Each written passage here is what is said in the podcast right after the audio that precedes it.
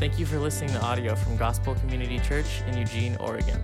For more information about our church or our Sunday services, please visit gcceugene.org. It's good to be here this morning. It's good to see some faces. I feel like I haven't seen in a while. It's good to have Ronnie back with us this morning, and Brad, Jacqueline. Some some good faces to see again. Haven't seen some of you guys, so when you're not here, your presence is missed. We're going to be in the book of Malachi this morning. It's the last book in the Old Testament, right before you get to the Gospel of Matthew in the New Testament. So if you're, if you're new and not familiar with your Bibles, there's some place around the room you can grab one of those. If you don't have a Bible, feel free to make that Bible your gift, or our, our gift to you, I should say. Take that home, write your name in it. And this morning we're going to be in the book of Malachi give you guys a second to turn there. We're going to be in Malachi chapter 1, verses 6 through 14 this morning, and next week we're going to cover all of chapter 2. And so we've titled this, uh, this series Empty Religion because what we have, uh, uh, what, what we are going to see, and even started to see last week, is that Malachi was a prophet, and his name means my messenger. Where we don't know a lot about Malachi, I believe the, the purpose of that is for this, is because we're not supposed to focus so much on the author and what we know about Malachi, but the intent was what, what, was in his name. My messenger means that we're supposed to focus on God's message that he gave through the prophet Malachi. And so, where, we're called to zero in on and look at is the message that Malachi gives. And what we see is this interesting dialogue that takes place. Malachi is a book that is filled with questions, it's written in this dialogue type structure. And I believe that it's calling us to do this is to reflect on our own hearts Malachi looks at the past, he looks at the present, but he is also looking to the future and to the promised hope of the Messiah. And so the book of Malachi is a book that comes in starting today with a pretty good punch. And it's a bit of a of getting straight down to the point but we have to know and understand what it was built off of from looking last week at the foundation of Malachi, which we'll look at in just a second. Church family, I will be honest with you guys this morning and say this is that uh, I wrote my sermon like I normally do on Thursday and uh, completed my sermon, my, my, my rough outline, and that's typically my process. And then I read through that on Saturday evenings, and I read it last night. I was like, man, this is bad like real bad. like anyone that has to endure this, is, even as I'm, I'm reading it, I feel bad for them. And so that's, that's where I was at. And so this morning I was like, I got to redo this bad boy. So I wrote, it, I wrote a new outline, and then I was like, this is worse. And so that's, that's where we're at today. So, so welcome if you're new with us this morning. So to, to use a sports analogy, uh, I'll say this, is that uh, as, as preachers, you feel the weight, you at least want to try to hit like a double, you know, in baseball. And so, uh, as Brian Wakefield often says, today might be more of a bunt, or sometimes the kids that were just horrible, they were, they were praising when they got walked so they could even be on base. So maybe today's more of a walk, but we'll celebrate that God is faithful, that God speaks to us, that His word is true. And so, as best as I can, through the Spirit's help, I will preach God's word and trust for Him to do the work in His faithfulness. So, let's pray. Father, we thank you for this day. We thank you for this morning. I thank you for that fact that, uh, that God, you are a God who has spoken. You speak to us through your word. Your word is true. Your word is the truth. Jesus, you are the truth, the way, and the life. And so I pray that we walk out of here with a bigger understanding, Father, of who you are, the way that you've worked throughout history, the way that you have provided for, chosen, saved and redeemed the nation of Israel, but also how you've provided that same salvation to us through Jesus Christ. I pray we would walk out of here with a heart that celebrates. Father, we realize that there's a ton of bad news right now in our country. Realize that there's people in Ohio that are grieving, that there's people in Texas that are grieving this morning. And Father, I think sometimes our response to that is to come up with a political need that we need to move and shift and change. The reality is, is we live in a world that is broken because it's filled with broken people, and we have the greatest hope in the message of the gospel.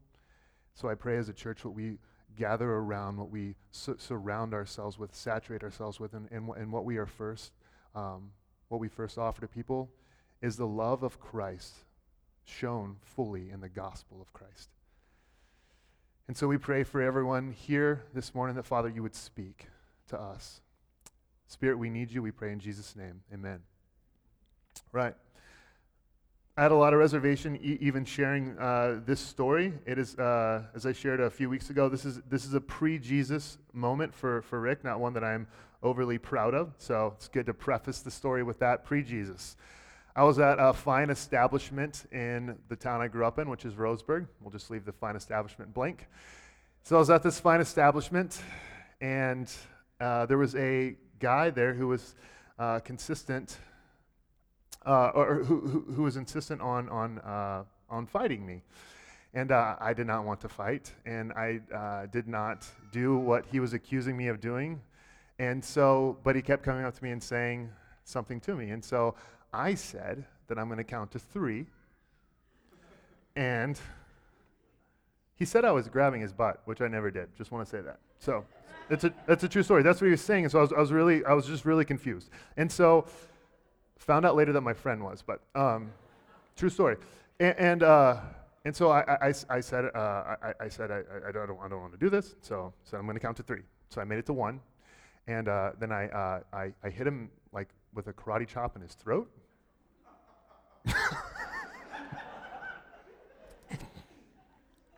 yeah. Pre Jesus, again. So I did that, and then I walked away. And I was like, okay. So, t- so, so, today people even ask, they're like, hey, if, if, you got into an exchange, what would you do? And I was like, I've seen the throat punch, it's worked, so I would probably just lead with that in a self defense situation. That's what, that's, that's what I would probably do.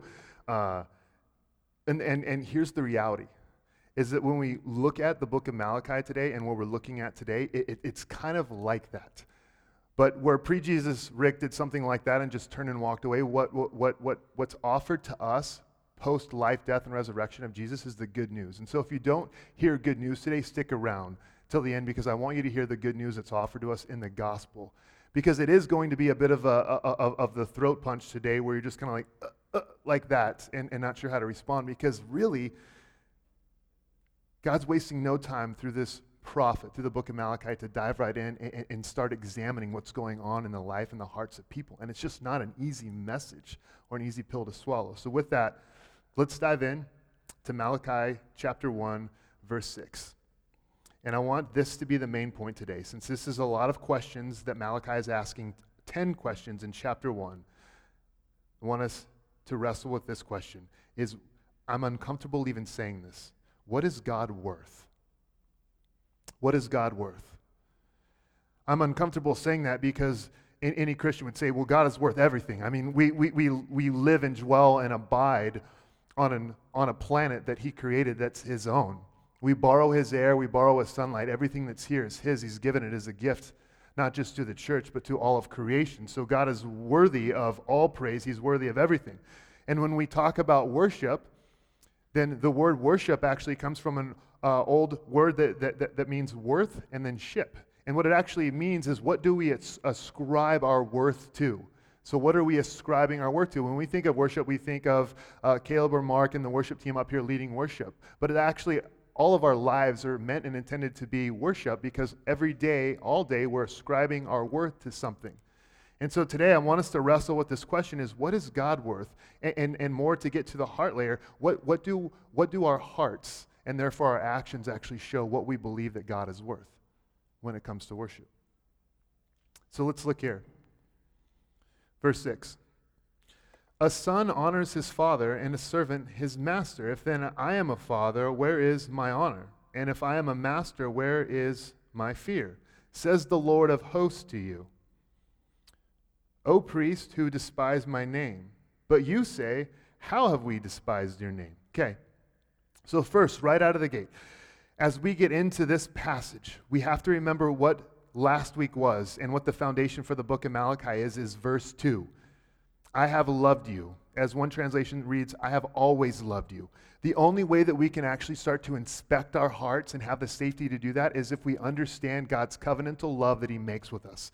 The, the, the safety of, uh, of, of God's love is what allows us to examine what's really in our hearts. When we know of God's grace, which we titled the sermon last week, Grace is Not Fair, when we know and understand God's love and God's grace, then we're not building our life on the shaky foundation of our love for God, but instead God's love for us. And then, so as we get to verse 6 today and, and we start to get into, in, into some of these, we have to remember that and start to wrestle with some of this. But it's God saying, hey, if a father gets honor from a son and a master from a servant, he's asking this question. He's like, where is my honor and where is my fear? Which fear here means reverence. Says the Lord of hosts, says, says the Lord of the armies of angels to you. And now we see that he's talking to priests. It says in, in verse 6, he says, O priests who despise my name, but you say, How have we despised your name? So here goes this dialogue right here, first conversation.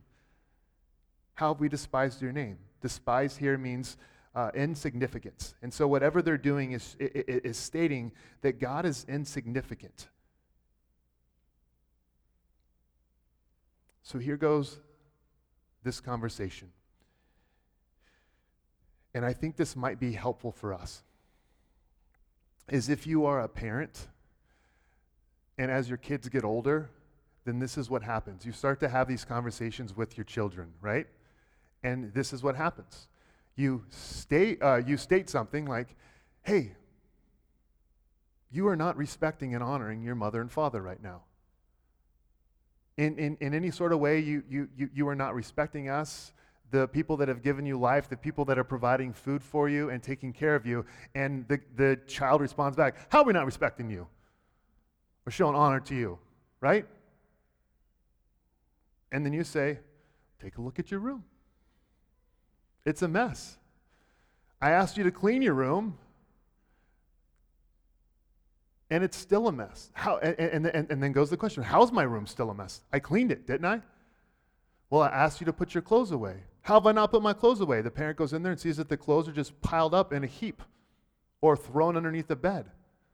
This is, this is very similar, this dialogue, to a conversation like this that a parent might have with their child. But here's the thing we are the child in this scenario, we are not the parent. And so when we look at this, we need to see that this is us. These are the types of questions that we ask. The, the, the, Lord is saying, Where's my honor? Where's my reverence? Where's, where's my fear? You despise my name. And then the Israelites, God knowing what's in their heart, say, How have we despised your name? And yes, he's talking to priests here, but contextually, First, uh, in, in 1 Peter 2 5, it says this that, that, that those who are children of God are now a holy priesthood. And so this, this is for us, for, for, for 21st century Christians, this is for us. And we see that the Lord answers the question in verse 7. Look at this. How have you despised? How have we despised your name? He, he tells them, by offering polluted food upon my altar, uh, altar which, which means this by offering blemished, unclean food upon my altar. And then goes the second question, but you say, How have we polluted you? By saying that the Lord's table may be despised. When you offer blind animals in sacrifice, it, look, look at this. Is that not evil? And when you offer those that are lame or sick, is that not evil? Notice what the Lord says. He says this When you offer stuff to me, and you're offering your blind and your lame and your sick animals, he says that's not just a, uh, j- just a bad choice, an immoral decision. He actually calls it evil. Is that not evil? What's, what's taking place is this that Israel is offering to God their leftovers, their second best. That's what they're telling God he's worth, is we'll just give you what we have left over. We, we, we, have, we have the unblemished animals. We have the really good stuff, but we're just going to give you our leftovers because functionally we actually don't believe that you're worth getting all of it. As the brilliant scholar Osborne Ocampo said, it's like this it's like offering someone a lemon LaCroix when you have berry in your refrigerator. It's like offering someone the two buck chuck when you have the nice bottle. And he goes on to say this. Look here. Toward the end of verse 8, after he calls us evil, he says, hey, try, try this out. Try presenting this to your governor. Will he accept you or show you favor, says the Lord of hosts? So he's saying, go take this leftovers and give it to your governor and see what he thinks of that. Would he accept it? If you're not willing to even give something like this, your leftovers, to a governor, then how would you bring it to, to the Lord of hosts, to the God Almighty, to the God who has saved you, the God who has redeemed you, the God who's provided for you, the God who's given you a family?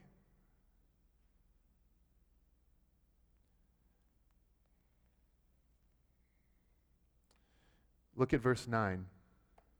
And now entreat the favor of God that he may be gracious to us. With such a gift from your hand, will he show favor to any of you, says the Lord of hosts. Do you know what's going on here? Is they're saying this, let's butter God up. Let's butter God up. Let's entreat him. Let's, let's, let's provide something for him. Let, let, let's butter him up so he gives us blessing and gives us favor.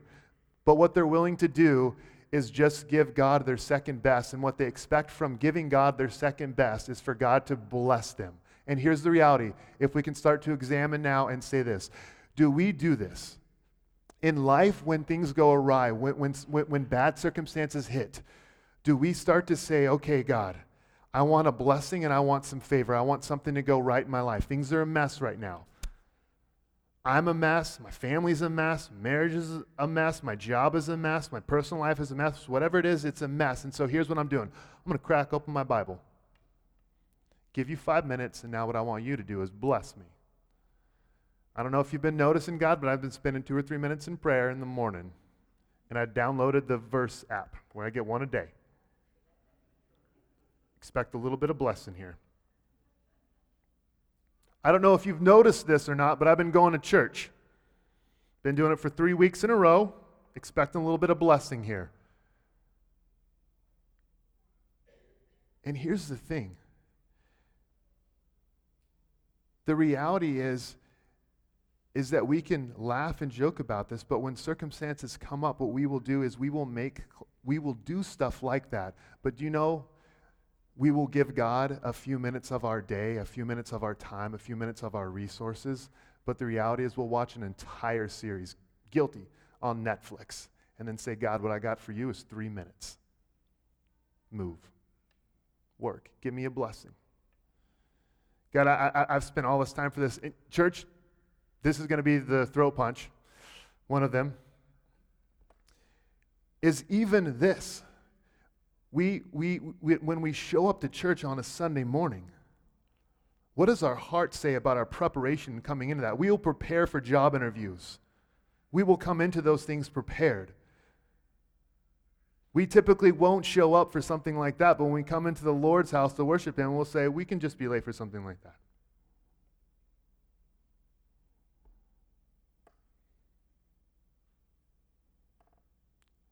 Look at what this jaw dropping response is to this in verse 10. I think it's the most jaw dropping out of this, possibly this whole book. Maybe if you understand the gravity in the Old Testament Oh, that there were one among you who would shut the doors, that you might not kindle fire on my altar in vain. I have no pleasure in you, says the Lord of hosts, and I will not accept an offering from your hand. What is being said here? The Lord says that I, I wish there was just one of you who would actually just shut the doors of the temple. You would just close that thing down. It's hard for us to grasp in the 21st century what is being communicated here. But this is equivalent to, in some sense, was this still falls short? God saying that I wish that every church door in the world would be shut down. Only this falls short because the temple was used for Israel for sacrifices, for forgiveness, for feasts, for festivals, and for offerings. But even more so, the temple was the center of national banking and it was used for Jewish political power. It was a major part of their existence. And so when we understand what's being communicated here, God is saying that, that, that, I'm so repulsed by what's going on here. It is so gross to me that I wish that someone would just come in and just shut it down. Because I would rather have no worship than vain worship. I would rather have no offerings than you guys coming with your second best and saying that this is what you're worth, God. Presbyterian minister Donald Grey Barnhouse offered his own scenario in his weekly sermon that was also broadcast nationwide on CBS radio.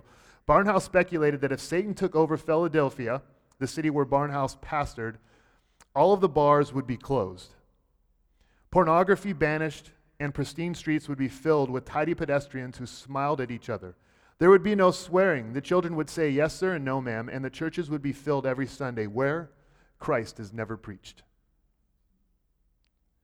What it's saying is this is you can you can you can play the religious role. You can look the religious part. You can go through all of the religious emotions, but you can be absolutely dead on the inside. The book of Malachi, do you know what it's doing?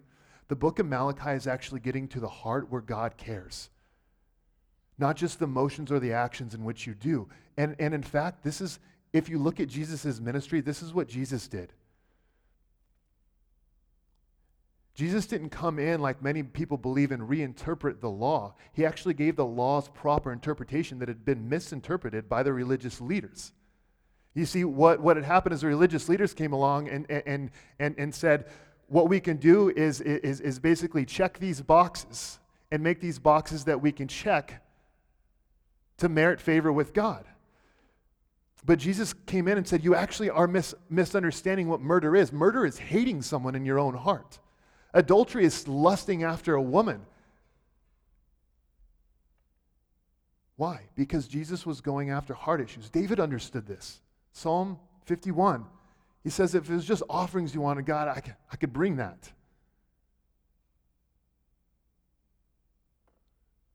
Many in the church culture today ask these questions. What, what can I do in my, in, in my Christian relationship sexually? How much can I drink? These are the common questions that pastors honestly get asked. Do you know what, the, what, what that question says?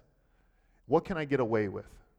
I like what John Piper he says. He says, You're asking the wrong question. How can I glorify and honor God with everything that God has given me?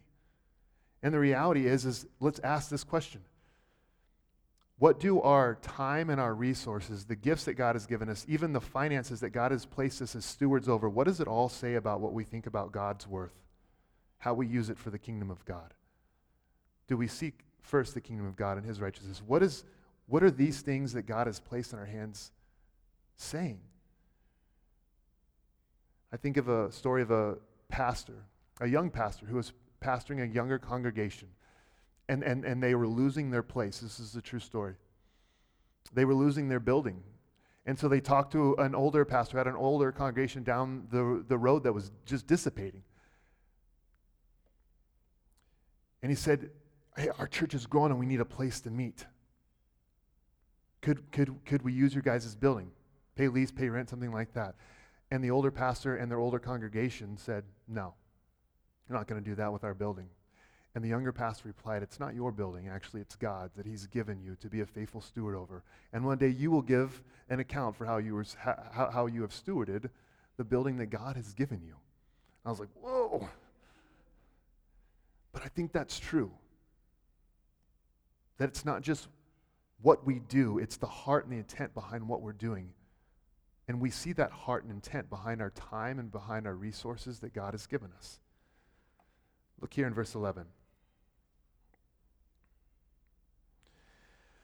For from the rising of the sun to its setting, my name will be great among the nations, and in every place incense will be offered to my name in a pure offering. So, what, what God is saying here is, is this is not happening right now with the nation of Israel, but it will happen one day beyond the nation of Israel.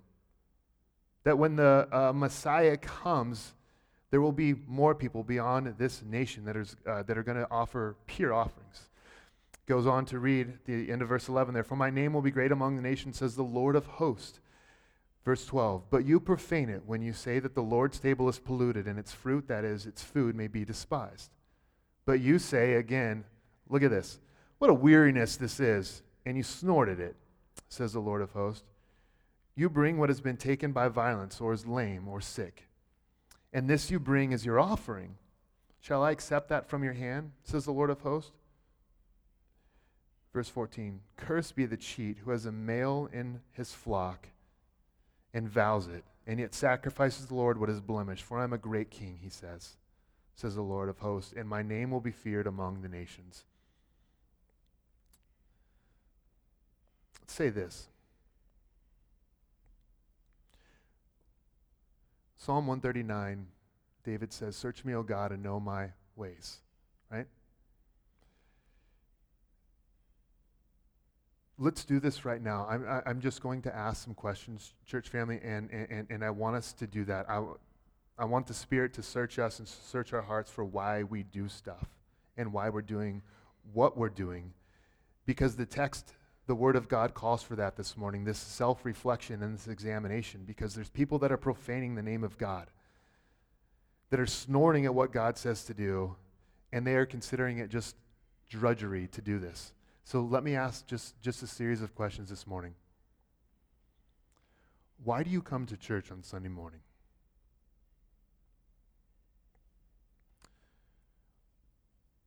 Why do you open the Word of God and pray?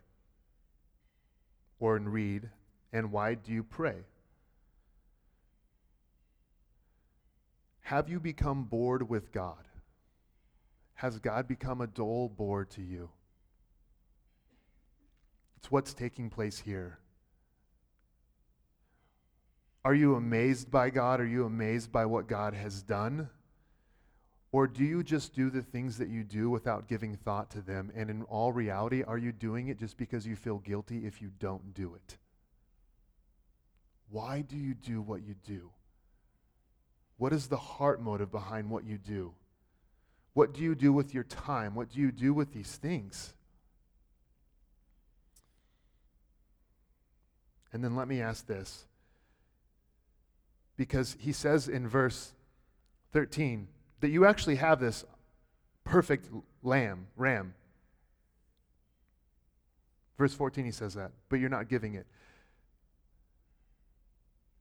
He says in 13 that you snort at these things and you consider it weary. Where do you put God with your time and your finances? Which category? I'm going to read some things. There's, there's, there's the money category where you, where you spend your money on good food, good wine, good coffee, sports, a new car, a new home. And then we have the, the category of things we don't like to spend money on parking tickets, student loans, bills, car repairs, and etc. Which category would you put God in? And which category would your worth ascribe him worth through your finances? Let's also look at the category of time. There's things that we like to do, like grabbing coffee with a friend, reading a good book, watching a good movie, watching sports, playing golf, doing our hobbies, and etc. Then there are things we don't like to do, like spending our time on a meeting, a parent teacher conference, jury duty, household chores, flossing,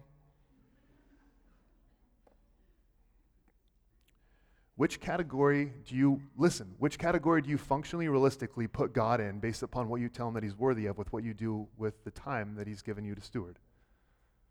What does it say?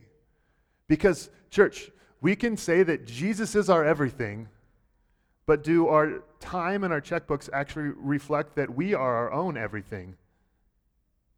It's sacrifice is only sacrifice if you're actually sacrificing something. And do our lives show and display that there is a sacrifice with how we live? This is what God is getting at with the nation of Israel. And I believe this is still what we have to question today. We love to put bumper stickers on our car of fish. We love to put magnets on our refrigerators. But the reality is, is, is, is what are we ascribing our daily lives of worship to? Through the time, through the resources, through everything God has given us, what are we saying that God is worthy of?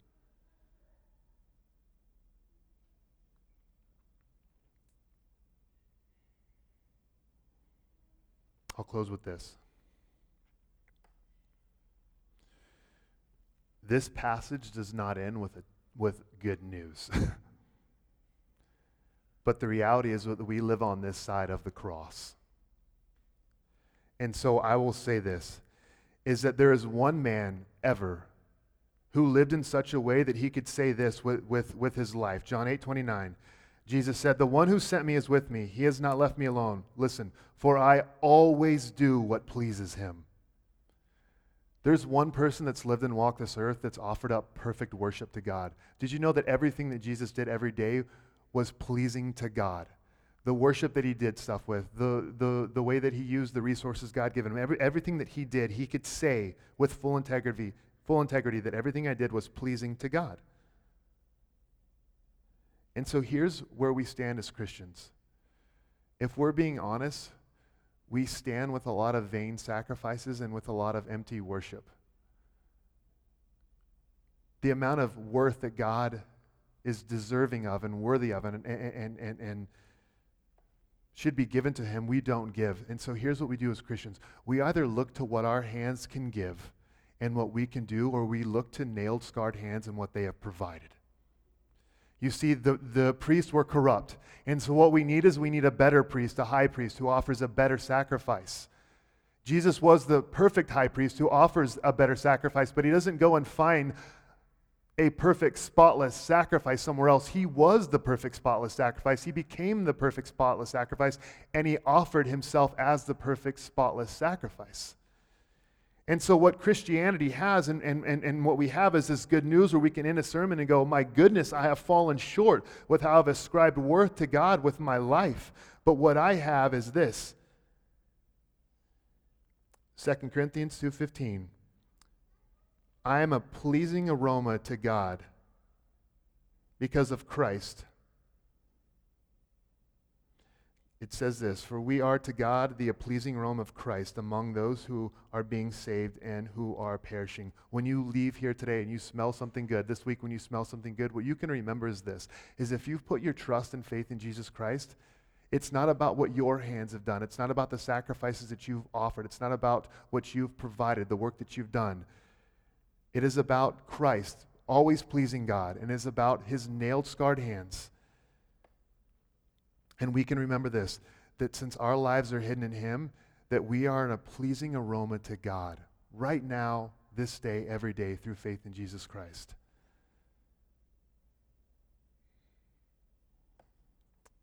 Finally, I'll read this verse, Romans 3:25.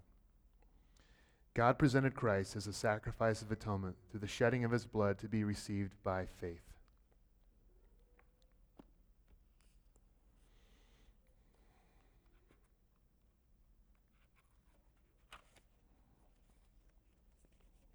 Read the story and then I'll close in prayer. The Archbishop of Paris, Paris. Many years ago, he told the story of three young men who were traveling around Paris, indulging in all the sensual appetites that the city had to offer. They sampled the delicacies of sin, if you will, and at that end, and at the end of their night, parading around throughout the city, they found themselves on the steps of the cathedral, sprawled out in a drunken stupor. As the sun rose, the partygoers relived their escapades from the night before. One of the men had the bright idea why don't we go inside and find a confessional booth. We'll ask the priest to forgive us all of our sins that we committed by confessing them out loud. They were going to do this in a blasphemous manner, not seeking true forgiveness from God, believing this act would be the crowning glory of a night to remember. Invigorated by the laughter of his friends, one young man agreed to do it, and he volunteered himself. He walked in, into the chapel and requested the attention of a priest. He sat in the confessional booth and confessed his sins loudly, one after the other, in lurid detail. The confession was concluded with these words I know all that you did for me, and I don't give a darn. The words were more colorful than that. The priest, realizing what was happening, stopped him and said this to him Young man, I've heard enough. You don't need to confess anything else to me. If you would like to be forgiven of your sins, you only need to do one thing. Outside of the confessional are steps leading up to an altar. On the altar is a statue of Jesus on the Christ, uh, Jesus on the cross. Simply go to the statue, kneel down at the steps, look at Christ on the cross, and say these words Lord Jesus, I know all that you've done for me, and I don't give a darn. The boy, if you can imagine, was shocked. So the priest repeated those words again to him You will be forgiven if you go outside, look at the cross, and say to the Lord Jesus, I know all that you've done for me, and I don't give a darn. At this point, the boy, now surprisingly sober, stumbled out of the confessional booth and into view, the view of his friends. Wondering how the priest had responded to the vulgar confession, his partners in crime watched their friend walk toward the steps. He knelt down on the stairs, looked up, looked up to Jesus hanging on the cross, and said, Lord Jesus, I know all that you've done for me. Would you forgive me of my sins? The Archbishop of Paris said, I know this story is true because that story is of me. when confronted to the rescue and what Christ has provided through the cross and the sacrifice that he gives, it is hard to stare at that and become bored with God. When we understand the rescue that he's provided, our life's response is, You are worthy of it all because you've given it all. Let's pray.